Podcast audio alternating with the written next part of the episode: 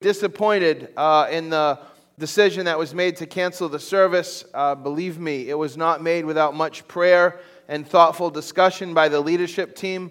We decided to err on the side of caution, and we'd rather take extraordinary care and find out we were too cautious than not take enough care and have someone get sick. And so here we are, and we are grateful uh, to live in a country that has incredible health care. Uh, we're reminded of how fortunate we are every day uh, to not have to worry about basic things like good health care and medicine and vaccines, things like clean water and food and shelter, uh, an overall sense of safety that most of us have for us and our families. And so we're reminded that uh, every day there are, are people that, um, that the things that we take for granted, that they're real concerns, real worries. So maybe the anxiety we're feeling uh, we should, it should help us realize, be compassionate for people who feel like that every day. Um, let us have compassion for the families that have lost uh, loved ones. Uh, for them, there is no overreacting. Amen. Uh, we're also grateful to live in a time where technology has allowed us to be together online. Uh, perhaps in the future, Pastor Jamie and I can be holograms, um, and then maybe he can be as tall as me. I'm sorry, this stuff kind of writes itself. But uh, in all seriousness, let me get, begin in prayer, and then we'll have uh, some worship time, and then we'll, uh, we'll share some reflections and thoughts. Uh, so, Lord, we come before you now with uncertainty. Lord, we don't know what will happen in the coming days, weeks, and months, but you do. And so, Father, we have great comfort knowing that nothing is a surprise to you, that nothing is out of your control. Lord, people have asked me if there's an answer to the sickness and the wars to the famine and the injustice in this world, to the many evils that plague humanity? And my response is a resounding yes. The answer is Jesus Christ. He came to set things right, to undo the curse of sin and death, to bring us life eternally and abundant life here and now. And it is his na- in His name that we all pray together. Amen.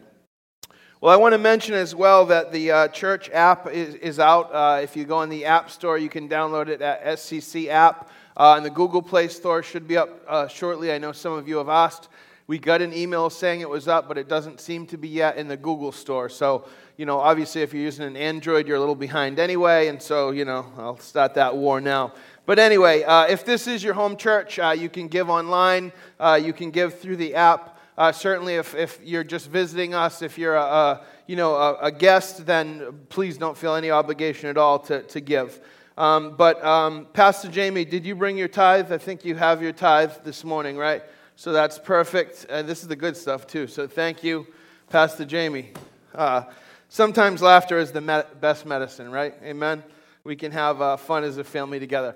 But now at this time, let us transition over to worship uh, to worship the one who, no matter what changes around us, never changes. Amen. So let us worship the Lord together in spirit and in truth. Izzy? This morning I wanted to bring a song of prayer, um, a song that cries out to God that He would bind us to Him in His heart. In this time of uncertainty, we look to Him, um, as, as His word says, that His thoughts are higher than our thoughts, his ways are higher than our ways, as the heavens are from the earth. Amen.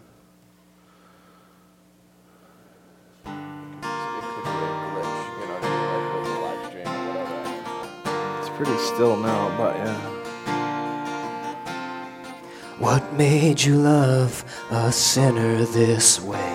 I will never understand. This wandering heart should have been condemned but my God so loved me, amen. Align my ways with your ways, Lord. Please guide my every step. Surround me with your holiness. I want to praise you with every breath.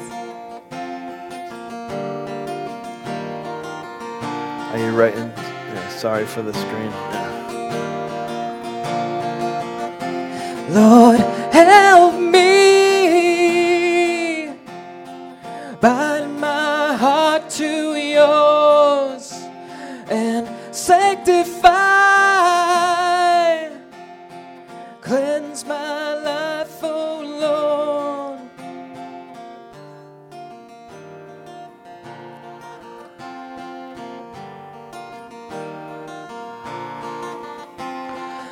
praises go up as we look to your face, but we can't believe our eyes.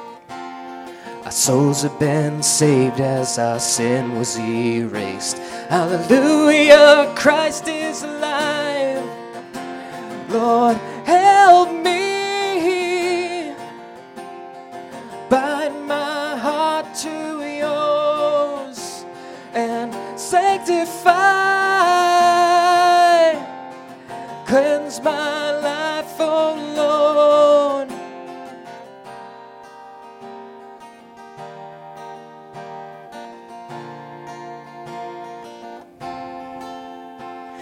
As the heavens are higher than the earth, your word says, so are your thoughts from mine.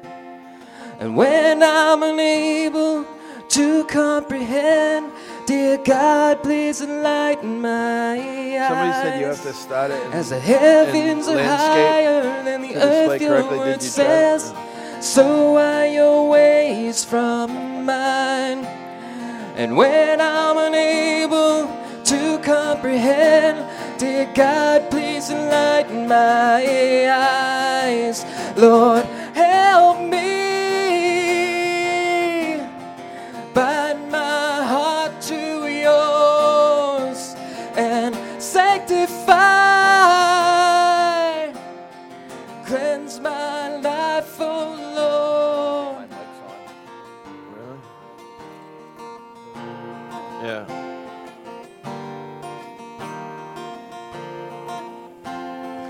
never wanted to bring you disgrace. On my own, I fail every time. I cry out for your loving embrace, and you welcome me every time.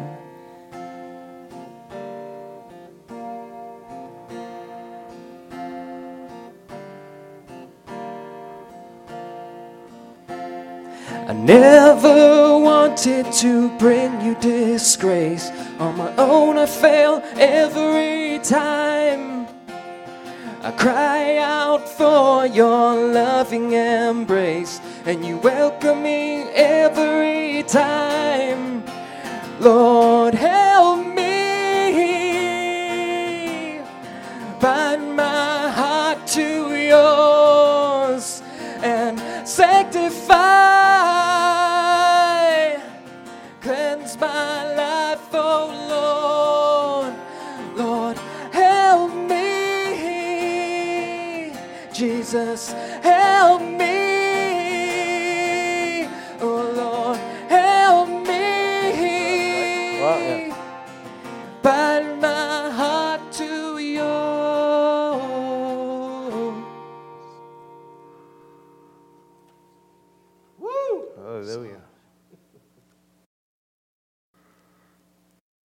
put our trust in the one.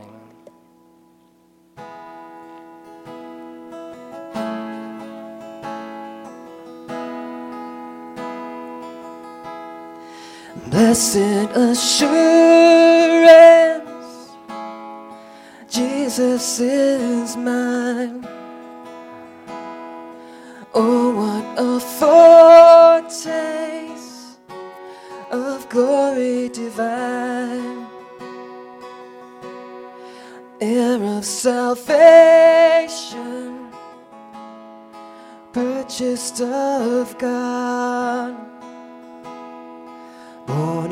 Spirit, washed in His blood. This is my story.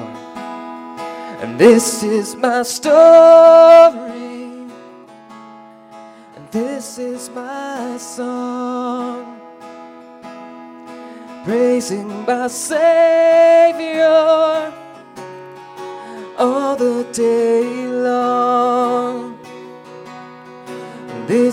my story. This is my song praising my Savior all the day long. And perfect submission, perfect delight. Visions of rapture now burst on my side. Angels descending, bring from above echoes of mercy, whispers of love. Is my story, and this is my story.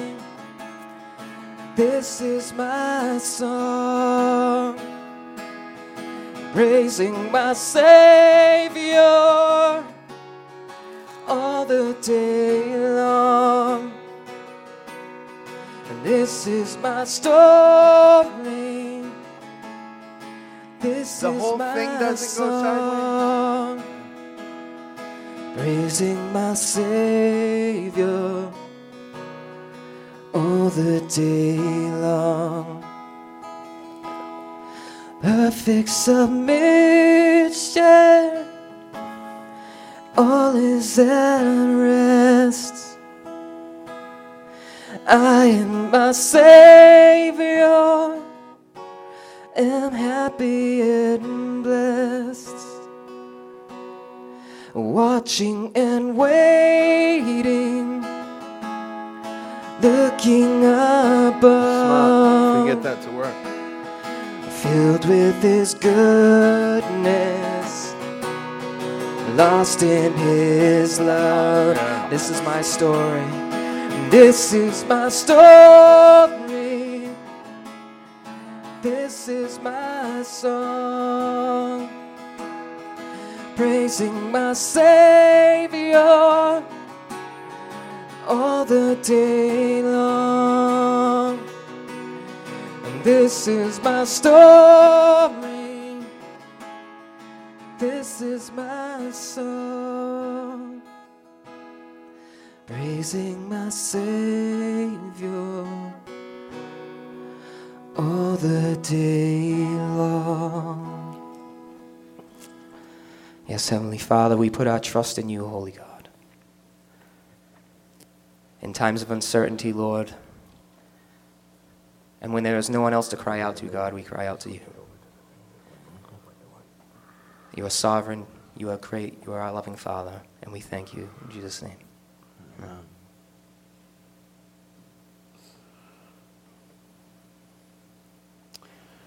Well, good morning, everyone. Uh, we're going to uh, try and get the camera working a little bit better, so bear with us as we sort of move the angle there.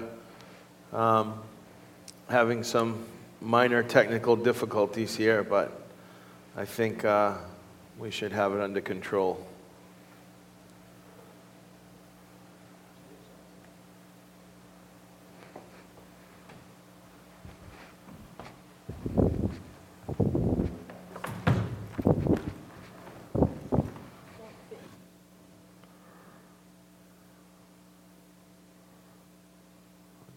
Good? All right. Well, I want to start uh, by reading a prayer uh, that a lot of us are familiar with. We're familiar with the, the smaller version, the truncated version of the Serenity Prayer, and I think it's uh, incredibly applicable here this morning. And so it says this God, give me grace to accept with serenity the things that cannot be changed the courage to change the things which should be changed, and the wisdom to distinguish one from the other.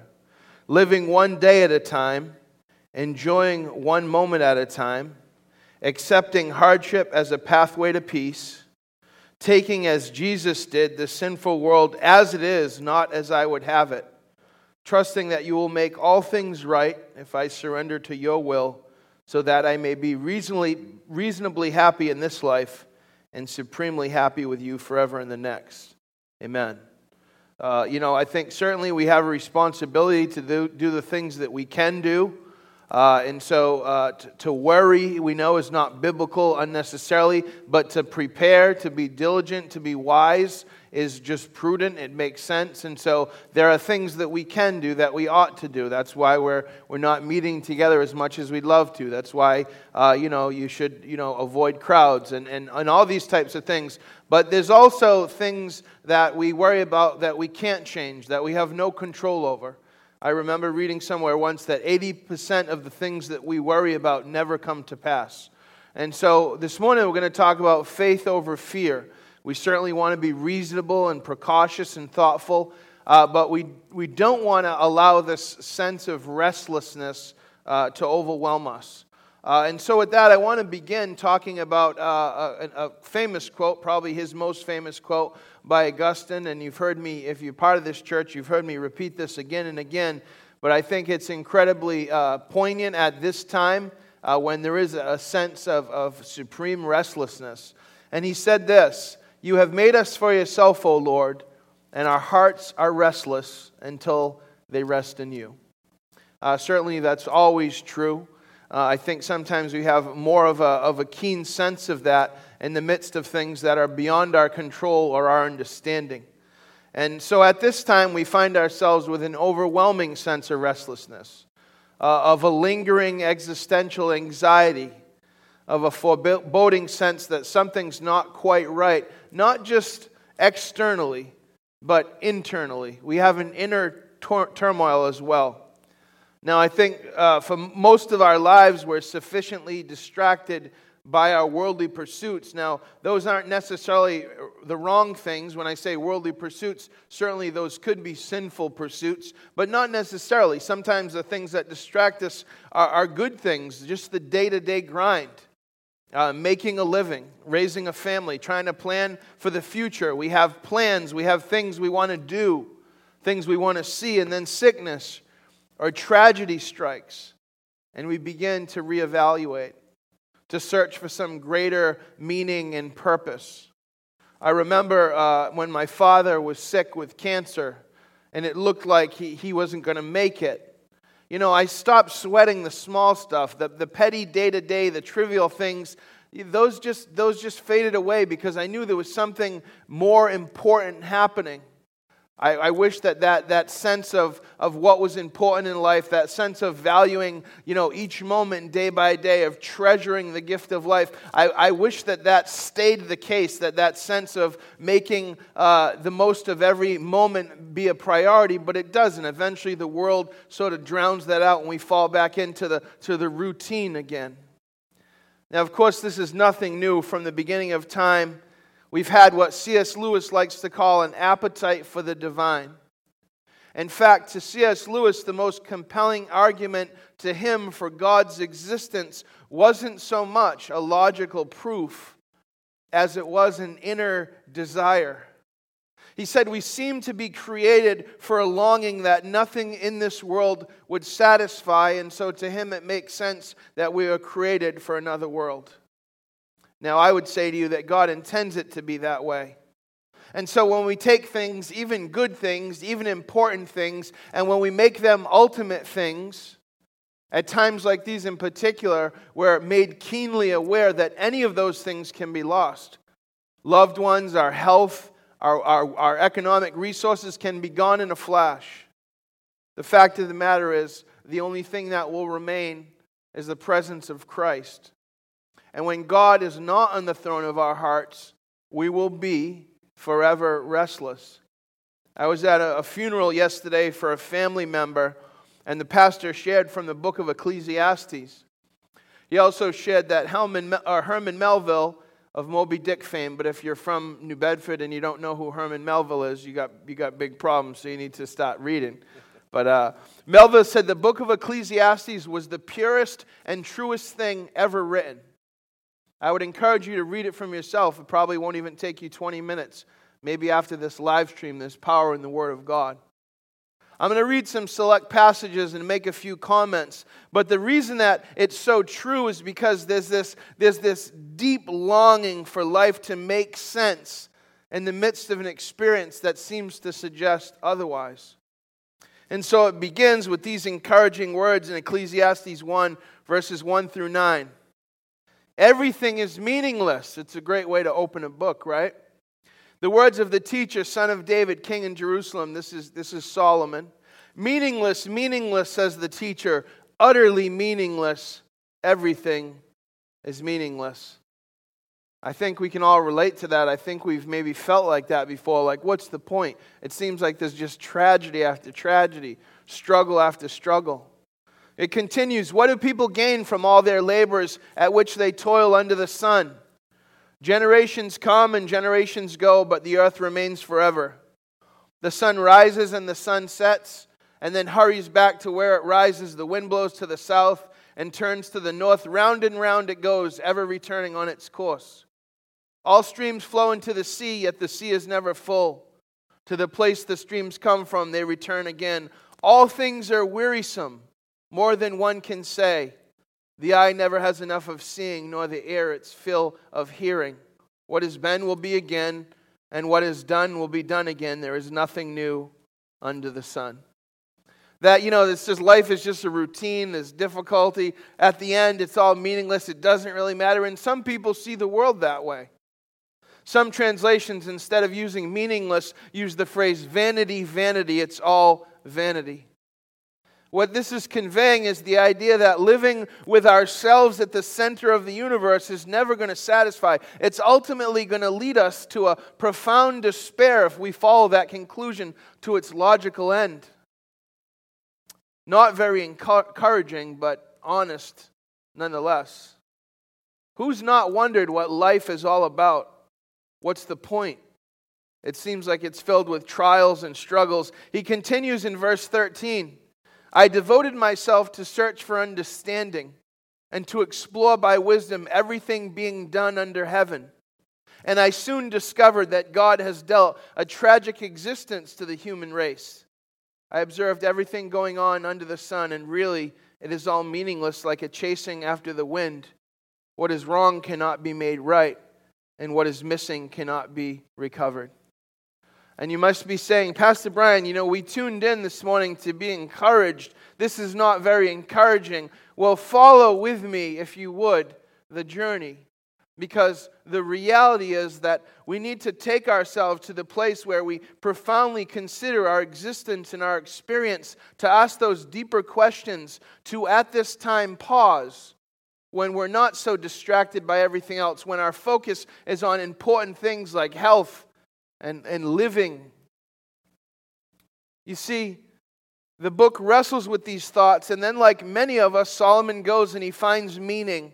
And again, there's nothing new under the sun. So what he does, and I'm gonna, you know, I'm gonna kind of truncate this for you. We don't have a lot of time here. Pastor Jamie's gonna share some thoughts. But I want to bring some points to your attention because many of you have, have you know, said, I relate to that sense of meaningless. And then what Solomon does is he tries to find meaning in things. And essentially, he tries to find uh, uh, meaning and, in pleasure, and in, in women and wine, and relationships or chemicals, or in wisdom, in education or learning, or in work, accomplishments, and wealth. And yet he soon, fi- he soon finds, like many of us do, that in all these things, satisfaction is only temporary. That in fact, once those things are gone, or once the pleasure passes, we're left with a, with a deeper sense of sadness or regret, a deeper longing, I would say, for God Himself. So, see, the thing that is more true to us in times of uncertainty is that none of us are really in control. But when things are going well, we seem to have the illusion of control. But a virus doesn't care if you're educated or not, if you're wealthy or not. D.L. Moody said this We can stand affliction better than prosperity because in prosperity we forget God.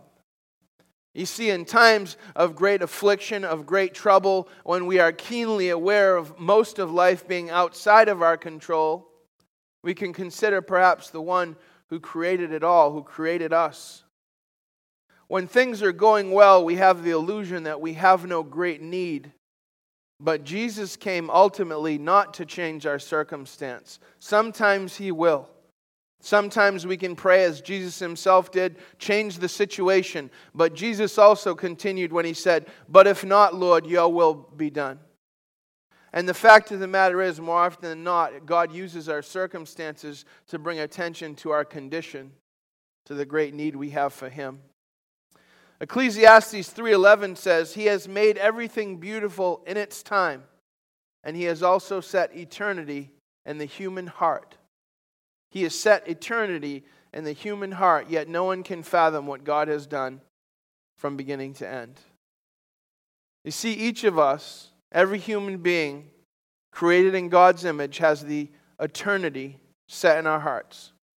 We're created with a longing. Jesus said in John 10:10 10, 10, that we, he came that we may have life and have it to the full, to have a real life, a life filled with meaning and purpose not simply a chasing after the wind, but a chasing after God Himself. The Apostle Paul, in his letter to the Philippians, says this For I have learned to be content in whatever circumstances I am. I know how to get along with humble means, I know how to live in prosperity. And in any and every circumstance, any and every circumstance, I have learned the secret of being filled and going hungry of having abundant, abundance and suffering need, I can do all things through him who strengthens me. So, yes, as Christians, we have concerns, but this too shall pass. And the fact of the matter is, we have him as our source of strength. We need to be thoughtful, we need to be cautious, but we need not be fearful. Paul continues and says this Nevertheless, you have done well to share with me in my affliction. You see, particularly as Christians, we're called to share our struggles with one another, to support each other. Some of you saw the post I made on Facebook. But now we have a time to step up, to encourage, to have a little bit of patience and grace with people who may see things differently than you. A balanced approach in all things is best not to overreact or underreact like the serenity prayer says, to know the things we can change, the things we can do, and to trust God with the things we can't. Paul's writing his letter to encourage people, and he's writing it from jail facing death. Because when your hope is in Christ, yes, you suffer, but you suffer differently. You suffer with an eternal perspective, and you always seek to encourage. And so here's how the book of Ecclesiastes ends. The end of the matter, all has been heard. Fear God and keep his commandments. For this is the whole duty of man. For God will bring every deed into judgment with every secret thing, whether good or evil. This man who saw this meaninglessness, this, this tragedy in life, and then went on his own paths, as we all do, to try to find fulfillment in everything, ultimately came to the conclusion fear God. And this is not just, there is an awesome sense of reverence, but it's not just fear and be afraid of. It's, it's more of a, of a reverence, of an awe, which includes a, a healthy fear of God. In fact, the Bible tells us in Proverbs 9:10 the fear of the Lord is the beginning of wisdom, and knowledge of the Holy One is understanding. This means that we have a choice, particularly now. We can live with ourselves as the center of the universe, or we can admit that God is God and allow Him to be Lord of our lives. Keeping His commands is bigger than just a list of do's and don'ts. It means build your entire life upon God's teachings upon the person of Christ, the pattern, the way he lived. Jesus invites us into his way of living. Now, I'm a parent, and I want what's best for my kids. I don't want them to miss out on anything good. And sometimes I, I make rules, or I, or I, you know, they're getting older now, they have to make their own choices. But when they were younger in particular, I set parameters, not to hurt them, but because I knew what's best even when they didn't. And I'm an imperfect parent, but God is not. God has an even more perfect plan for each one of us. And so perhaps now, in the midst of uncertainty in your life, will you surrender to Him that which you have no control over anyway? Maybe for the first time, or maybe you need to surrender once again. A pastor friend of mine shared this. Pastor Tony Palau shared this. He said, Fear and faith have the same definition. Fear is believing what hasn't happened will come true, in the worst sense. And faith is believing what hasn't happened will come true in the best sense. The one gift that God gives us is what He also asks that we give back to Him our will and our lives. May you find your rest in Jesus today and always, for He is the one who makes these two promises to each of us. Come to me, all you who are weary and burdened, and I will give you rest. Take my yoke upon you and learn from me, for I am gentle and humble in heart, and you will find rest for your souls. For my yoke is easy and my burden is light. And in John 16 33, Jesus says, I've told you these things. All his teachings, all the way he lived, everything that he came to do, so that you may have peace. Boy, right now we need peace more than anything. And then he goes on to say, In this world you will have trouble, but take heart or be encouraged. I have overcome this world. God bless you. Pastor Jamie. Thank you, Pastor Brian. Good word, and uh, important for us all to remember um, that God is in control, God is sovereign, and uh, He is worthy of that title. So, as I was um, going about my week, uh, I, I, am uh, in the, on a management team at an organization that uh, helps people who are battling with addiction, who are um, struggling with homelessness are, are working on their recovery, and, and the list goes on. It's a, a human service organization. And, you know, we had to make some difficult decisions as to what we were going to keep open and what we weren't.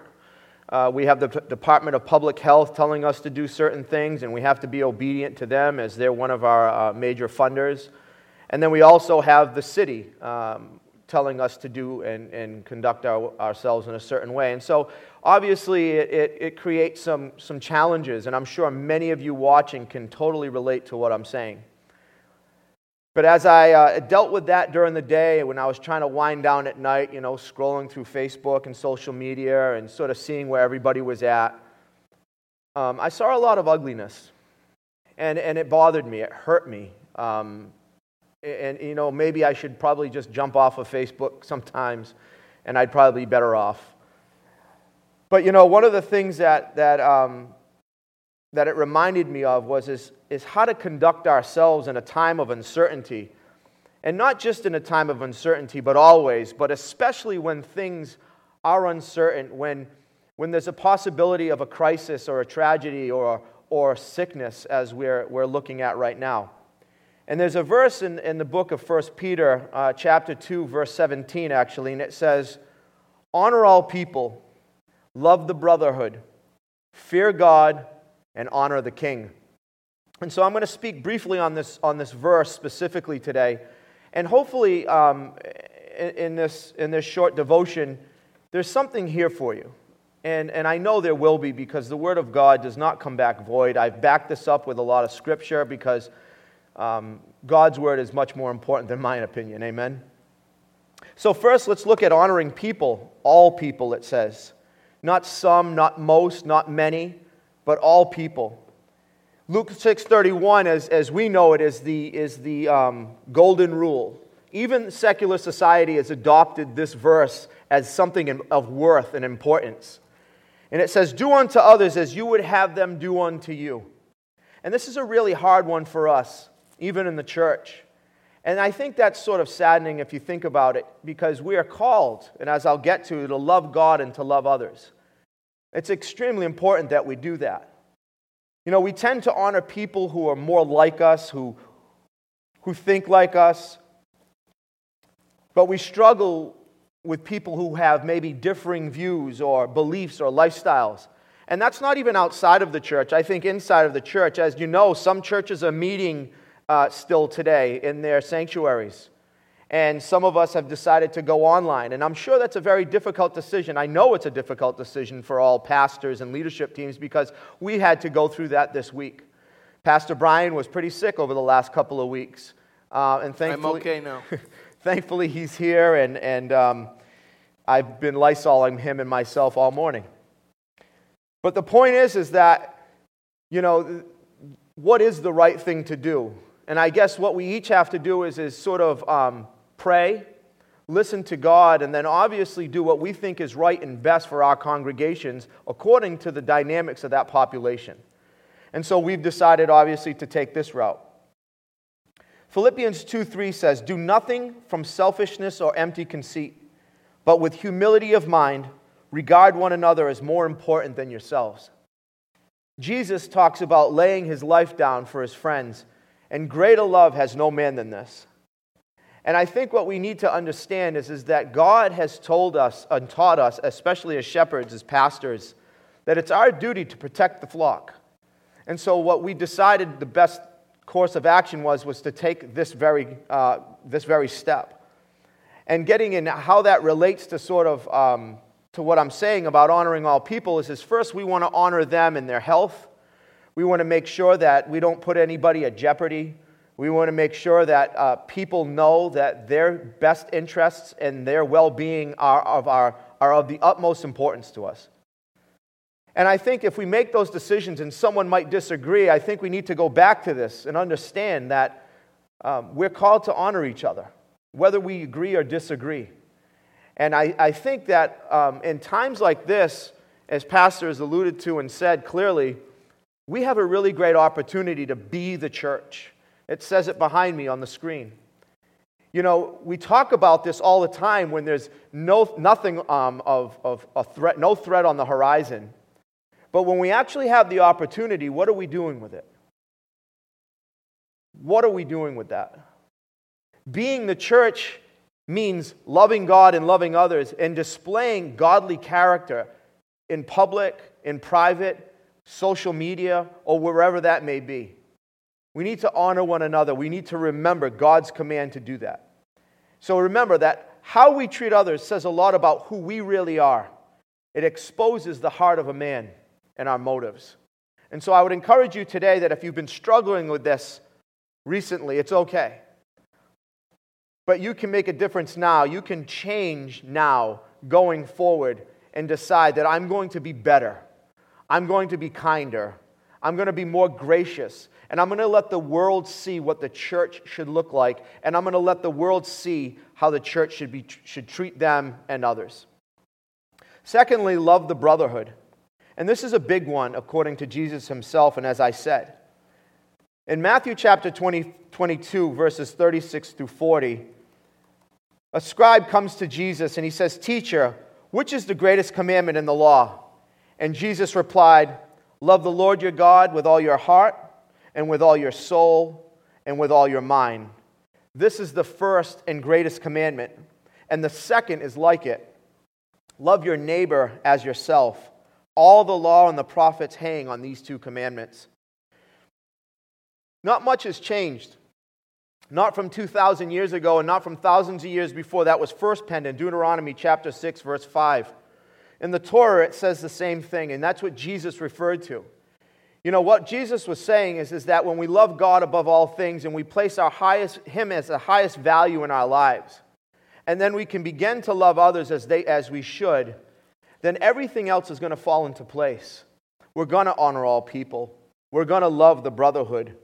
Our fear for God will be healthy. And then how we honor our leadership, our government, the king, as it's put here in Scripture, will change. John 13, 35, Jesus says, A new commandment I give to you, that you love one another just as I have loved you. You are also to love one another. And what Jesus is saying is he's upping the ante even a little bit more from his prior statement as he says, Love your neighbor as yourself. I think he really wanted to display the selfless love that he was showing his disciples or would show his people when he went to the cross and when he would give his life up for them. And I think what we need to understand is, is that this is call, there's a call to be selfless in this loving your neighbor. There's a call to be selfless in loving the brotherhood. And so that means, as, I, as we go back to Philippians chapter 2, verse 3, as I said, is regarding one another more important than yourselves, laying your life down, as Jesus puts it. And I think if we don't understand or grasp this, then we can never be the church or fully be the church that God has called us to be. Again, in times like this, when there's a lot of unsurety and uncertainty, when people are starting to get sick and it's starting to hit our area, people are running around frantically looking for things and they're trying to hold on to, as we joked about the toilet paper, but something as simple and tangible as that can bring some sort of security in the moment. We can offer so much more. We can knock on our neighbor's door, we can, we can send out a call or a message, and we can let people know we're here for them. We can check on the elderly neighbors and our elderly family and friends, and we can make sure that they have everything they need, that we're praying for them, that we're supporting them. And also, people with mental health struggles, people who have a problem with being alone for extended periods of time, people who could just use a phone call or a text message, people who need to know that the church is there, that their friends and their families are thinking about them and caring about them. I think that these opportunities are the ones that we can utilize as we're using technology today here to get this message to you. I think we, as a church, as a people, can utilize the same type of technology, especially when we need to be separated with some sort of physical distance at this time. So I could go on and on about this point. There's quite a bit written about it in Scripture, but it doesn't really matter how, t- how many times we hear it if we don't get it. You know, the point is, is that we need to demonstrate love towards one another.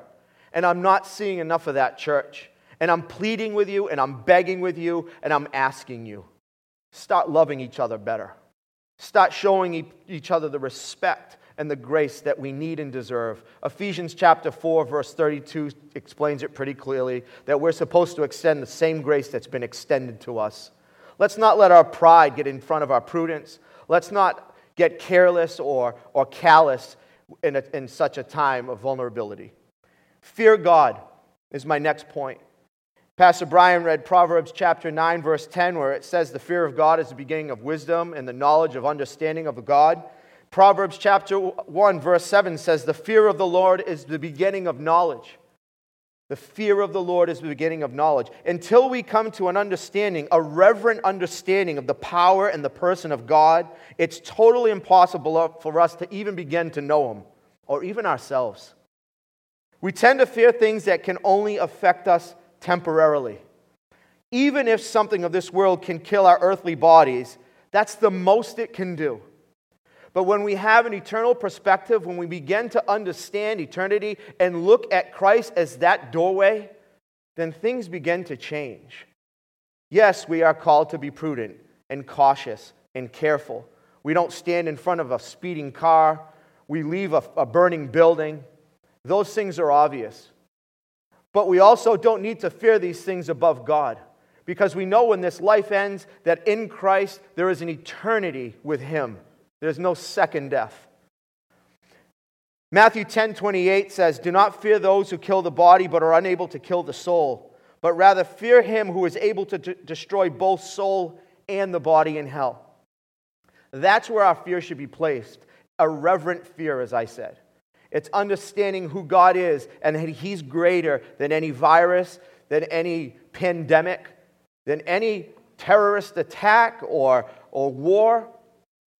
He's greater than all of it. And we need to understand that. And our healthy fear should be placed in Him. And so, how we honor people and love the brotherhood has everything to do with that. And, and, that's exactly what this verse is saying that these things all coincide, sort of. One can't exist without the other. Pastor Brian and I were laughing that we, we, we feel sometimes that we might share a brain because some of the scriptures and, and the quotes and the things that we say and do in certain times, or even from the pulpit. I'd said to him that, you know, one of the verses that I, that I was thinking about all the way here was Ecclesiastes chapter 12, verse 13. But he used it, and I had no idea he was going to do that. But in the end, all that matters, after everything that Solomon had gone through and thought through, and all the excess in his life that was beyond our own imagination, he came down to this one simple fact fear God and obey his commands. That's the duty of all man. And if we do that, then life changes, perspective changes. Oswald Chambers says the remarkable thing about God is that when you fear God, you fear nothing else.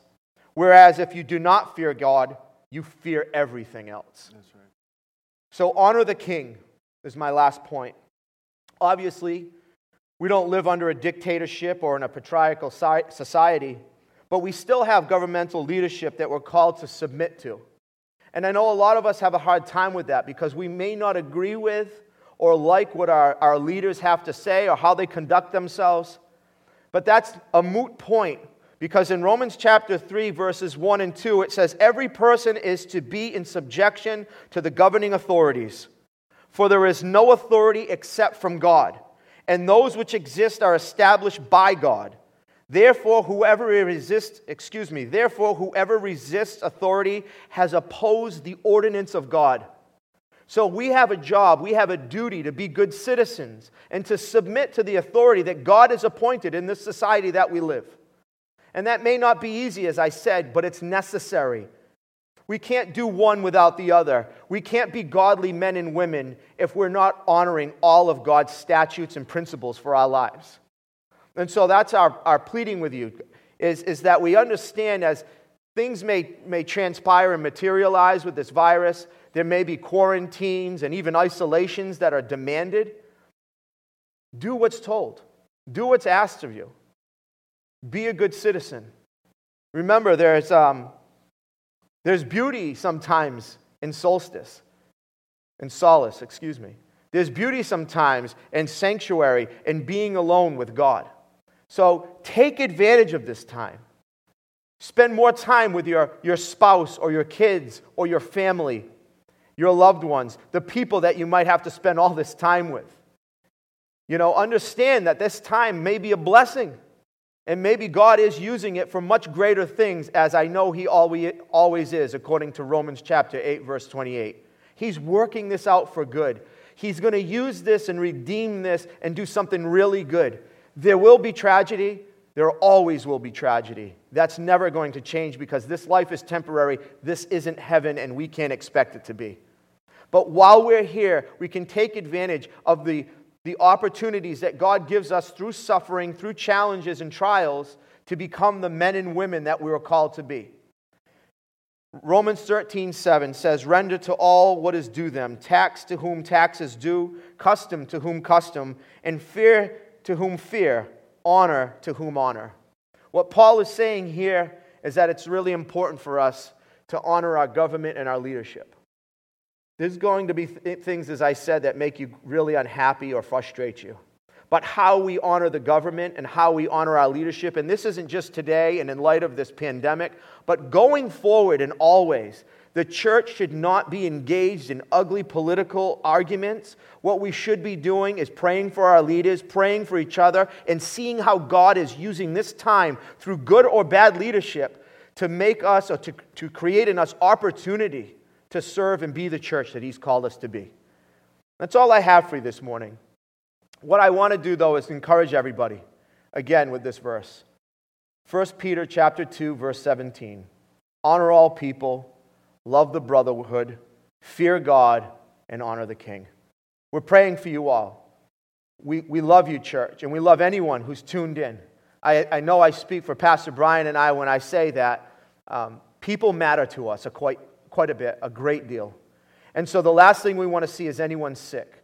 So we're sitting in this room with just a couple of other people, making sure we bring a message to you, but also praying for you and making sure that you know that if you need anything, you can call on us. We're here.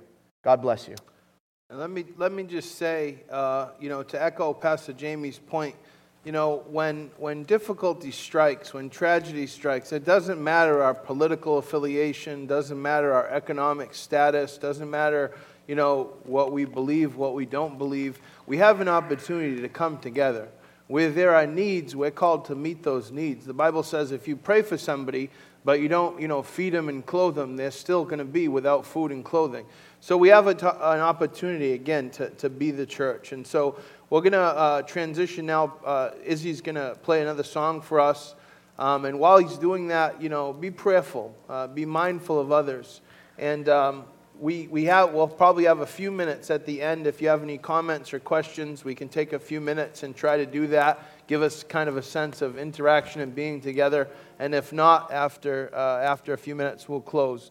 But thank you for joining us, and we'll, you know, keep, keep you in the loop as far as next week. And you know, I think as the coming days and weeks progress, we'll all get a better sense of where we are. So we love you. Thank you. God bless you.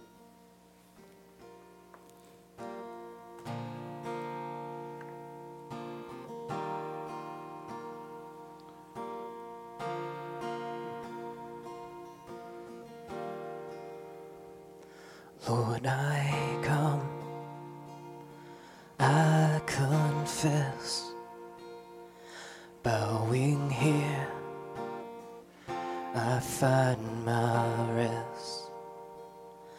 Without you, I fall apart. You're the one that guides my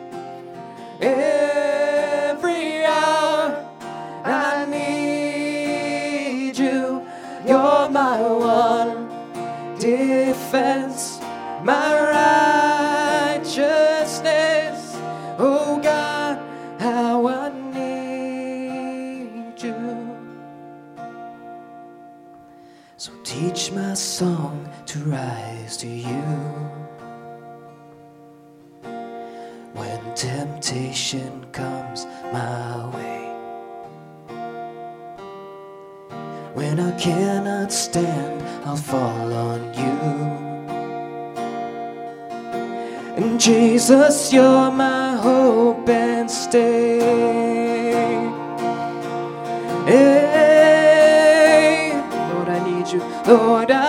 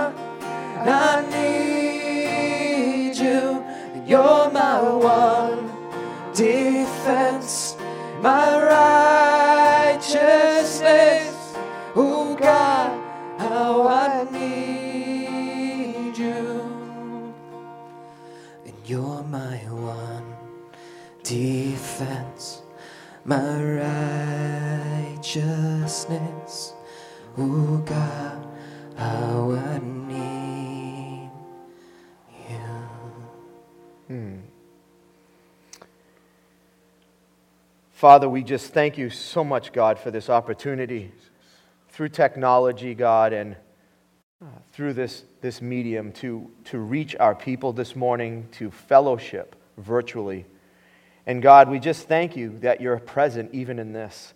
We thank you for your word. We thank you, God, for this church, South Coast Community Church, and the church of this community that is coming together, Lord, that is rising up when people are in need. And I pray that more of that happens. I pray, Father, that we remember that we're called to love others. We're called to love you and worship you through that action. So, God, help us to understand that better. Lord, as we spend time with our families, as we stay home together, Lord, help us not to detach ourselves with electronics and the technology that we're talking about here today.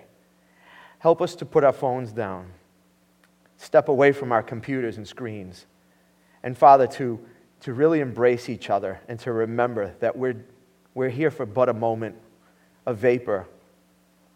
That the family that you've placed around us, the people, God, they're a blessing.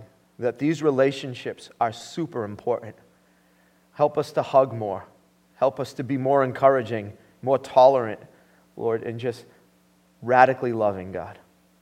So, Father, we thank you. Let us see the blessing in this. Help us, Father, to be the church. And Lord, let the community see who's, who Jesus' people really are. Father, people who are willing to go out of their way so that they can experience and see the love of Christ. For it's in His name we pray. Amen. Amen.